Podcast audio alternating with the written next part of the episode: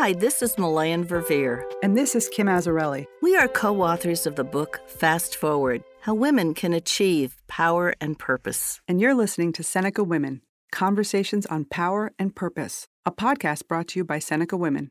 James Quincey, chairman and CEO of the Coca Cola Company, understands the economic power of women. As consumers, women make 70% of food and beverage purchasing decisions. And as employees and leaders, women are integral to the success of global companies like his. No surprise, then, that Coca Cola has a long history of advancing women. I sat down with James at the Seneca Women Forum at the Metropolitan Museum of Art to discuss the partnerships that Coca Cola has forged to empower women, its innovative 5x20 program, and why James says it's time to complete the journey to equality. Enjoy my conversation with James and stick around after the discussion for my top takeaways.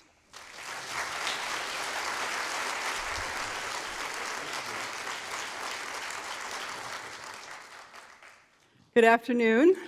It's great to be with you all here today. Um, I'm especially excited to be here with James Quincey, Chairman and CEO of the Coca Cola Company. Now, you know that Coke has an incredible legacy of advancing gender equality and has really been a leader in this space. So, James, thank you for that. Welcome. So, James, tell us about what positive results you've been seeing in your work supporting women and what you're doing to ensure that that progress continues. Sure. I mean, maybe um, start with what's happening inside the company. I, I heard some of the the video and the interest. I'm sure we'll get to some of our external programs.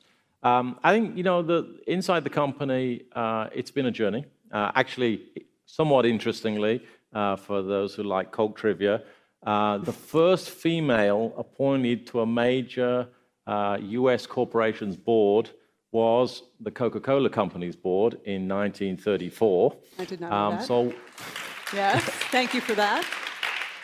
Equality's been a long time coming, though, since 1934. Uh, as you saw on the number, I just saw it come up on the screen, the board's 38% uh, female now. Uh, and we've had a we've had an intense program over the last decade on uh, really pursuing the goal, uh, gender being one of the most important features, certainly, certainly globally, uh, of setting ourselves a, a, target of getting to 50 50. Uh, as you saw on the numbers, we're making progress on the board, uh, perhaps slowly if you start from 1934, but we're getting there. um, internally to the company, I mean, we focus very much, we set up a, kind of a women's leadership council, so we focus very much on can we accelerate uh, at the top end of the company, generate a larger number of role models at the top end. I think the number was up there just a minute ago. Uh, 32% of the senior leadership, so the top top leadership of the company is now like, female. Like Bea Perez. And Bea is somewhere in the audience that's very bright from the stage, but Bea's out there somewhere. Um, uh, and so we're making progress at the senior leadership. And I think encouragingly, um, because of course you can, you can drive hard to move people into the top leadership positions, and it's still a relatively small number of people. Um, but what we start to see uh, going into the organization is in the pipeline uh, of middle management, the feeders to the senior management, it's 45% uh, female. And when we look at new hires, it's 50-50. So we can see yeah. we can see the progress coming. That Thank you. Uh, and and so we we think we think we can we think we can um, make a lot of a, lot, uh, a, a leap towards our 50-50. And I think somewhat hearteningly, uh, what's also what you're also starting to see um, at the senior level, because often the progress is made first in the functional uh, areas. Uh, that's kind of, I don't know what the dynamic is completely, but you look at Coke or other companies, often you see you can push ahead further on the functional roles. Is that like IR, HR? IR, HR, legal, public affairs, legal, le- for those legal. of us out there. Um, and, and sometimes people have, or at least older companies have struggled more operationally. Certainly in the last wave of the last few years, we've seen a lot more women come through in the top operating roles. So that's, I think, very encouraging and saying that we'll be able to complete our journey and get. Yeah, that's amazing. Yeah, those line jobs. I mean, that's that's a real important piece of this whole puzzle.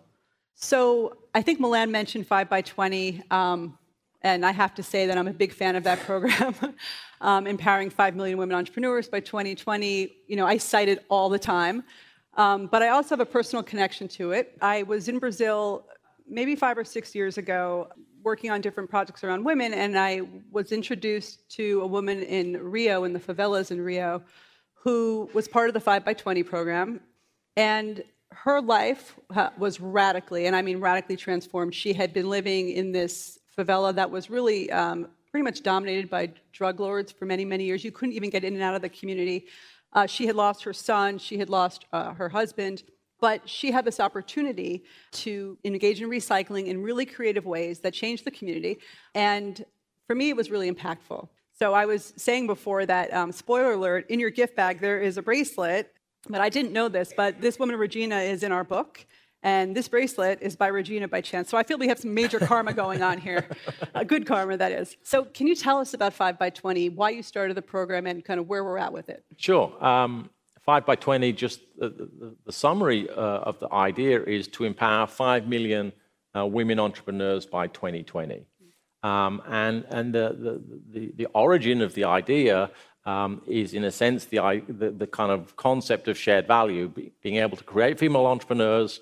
That in of itself, I mean, you guys know the case for female empowerment better than I do, whether you want to put it in the column of social justice, whether you want to put it in the column of, you know, countries with more women that are empowered, fight less wars, safer, do better economically. However, you, whichever column you want to put it in, it's going to end up being a good thing. And then as we looked at our business globally around the world, um, you know, we, we're expanding. And so we saw an opportunity to both launch a huge private initiative to empower women and also intersect with the growth of our business. So we set the objective of 5 million by 2020. We're up over 3.2 million, I think, the end of last year. Um, 92 countries, so this is not kind of just one place. Um, and to give you an example of the sorts of things we do, so like in the Philippines, um, we went there and we basically went to women who either had small stores or wanted to get into the business of being in the small store business and provided them training training on how, um, uh, how to set it up, how to run the finances, how to manage the inventory, uh, how to think about the business, etc., etc., etc. And what we saw was we did 150,000 women. Um, on average, sales were up 20%, profits were up high teens. Uh, so they did much, much better, and a very high percentage, I think it was like 65%, 7%, felt much more confident in managing the future. And of course, the logical things happen. They then make more money, they spend it on nutrition for the kids or education, and that has a tremendous societal benefit, like the, the Brazilian uh, example you talked about, which then percolates out because she employs a whole load of people to and invest like 90% back into her community. Invest back into the community, and, and so it, it, snowballs out. So I think you know, whether it's the Philippine example, the Brazilian example, uh, a lot of them have touched somewhere on the ecosystem of the business. Um, so, in a way, it's the bit we know best about on how to help them set up businesses. Um, so, I think it's been it's been very powerful. I think maybe Melanne mentioned this, but the idea that we could be integrating women into the value chain of a company as opposed to just the philanthropic aspect is a really powerful concept. I know there are a lot of people in the room here who are trying to make that work. And we've really looked to 5 by 20 as a model because if you can integrate into the business, it's a sustainable project. And so um, we're really excited about that. So you are in the business of all things total beverage. You know, we know that women control the lion's share of purchasing power how has that helped you evolve towards this total beverage model? Yeah, I think the, the latest statistic I saw was that 70% of uh, food and beverage decisions are made by women in one way, shape, or form. So that's clearly the majority. Uh, I think, in, in simple terms, what we have returned to the simple idea of being consumer centric. I mean, what is it uh, that people want. Um, you know, when you're a large company, a large institution, particularly if you've been successful for an extended period of time, which I think we can say the Coca-Cola company has, um, that you, you, there's, there's a tendency to start looking inwards. Um, you become very big, and just coordinating this massive institution becomes a huge deal. Um, and what that can end up with, among many problems, uh, is you start drifting into the mindset of, well, we need to sell what we can make. Uh, we make X, we need to sell X. Um, uh, rather than saying, okay, where are the consumers going to? What is it that the, the modern consumer, whether it's the woman consuming for herself or buying for the family or, or, or the man over here, what is it that they, they want? Um, and so I think by really focusing in on the needs uh, of people, and this, in this case, in our case, predominantly women, what do they want? Where do they want things? You know, whether, whether it's um, you know, yeah, I, I want to be able to give my kids a Coke, but I want them to have a smaller package. I don't want to have the argument with them uh, about serving it from the bigger, bigger bottle. Can you make me some smaller packages? Mm. and so you get into, yeah, okay, we can make smaller cans. And the, the very small cans have been a, a very successful product line. So really being consumer centric and finding out what they want. And then, of course, then you get into the business of making what sells, um, which generally speaking is a better strategy. so I think you know that, uh, and I know a lot of people in the audience know that Seneca Women is really focused on this concept of using your power for purpose. And for those of you who have been with us for many years now, we often talk about, and actually inspired by the Virtue Foundation, we often talk about how you don't have to be the CEO to have power, you don't have to be a great philanthropist to make a difference, that everybody in this room can do something from where they sit. And I think the Virtue Found model is, it, motto is one person at a time, one act at a time. But you are the CEO, and you are using your power for a purpose. So, how did you come to this, and uh, why do you do what you do, and, and what commitments are you making for women and for the greater society? Sure. Um, well, I mean, how how did I come to it? I mean, you can take, you know, a huge conceptual uh, argument, and, and I made some of those points about whether it's social justice or, or actually societies with more women in power tend to, as I said, fight less wars, do better economically. Also, I'm a dad, I've got a daughter. I mean, whichever end of the spectrum you want to start from, um, um, being part of the generation that sees the completion of the journey to equality. I know it's uh, 100 years since the vote in the US. It's roughly a similar sort of time period from the suffragettes in the UK. Um, you know, that's a pretty good uh, marker on which to say, well, let's let's complete the journey. Let's get there. Um, and so I came. That's how I. You know, that's how I come to the journey. I can see the big um, purpose reasons to do it, and I can see the simple reason uh, of the family to do it. Um, and so, what are we doing? Well, firstly, we haven't completed. Can I just say one thing? I have not heard anybody, which is why I'm smiling so much. I have not any, heard anybody use the phrase "complete the journey towards equality." And for us, we talk a lot about how the journey started at Seneca Falls for in this country and all suffrage, and how the journey continues. But I'm really amazed and thrilled to hear you talk about completing the journey. I think that is a, a shift that we have to make, talking about completing the journey. So, I, sorry to interrupt, but you can trademark it. I'll let you have it. it's very powerful when you say it. So this is amazing. Yeah, I mean, yeah. It's, it's, small increments. Uh, otherwise, you get stuck in small steps. Mm-hmm.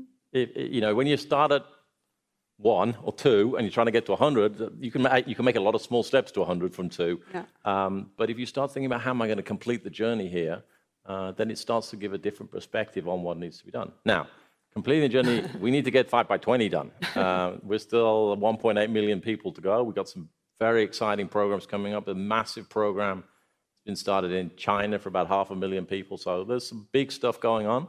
We'd really like to see that get finished. I, am not a, a, CEO who's the fan of immediately, as soon as you become CEO, stopping everything that came before and starting a whole lot of new things. Thank you for that. Um, I like the idea of completing the journey, getting done what we set out to get done.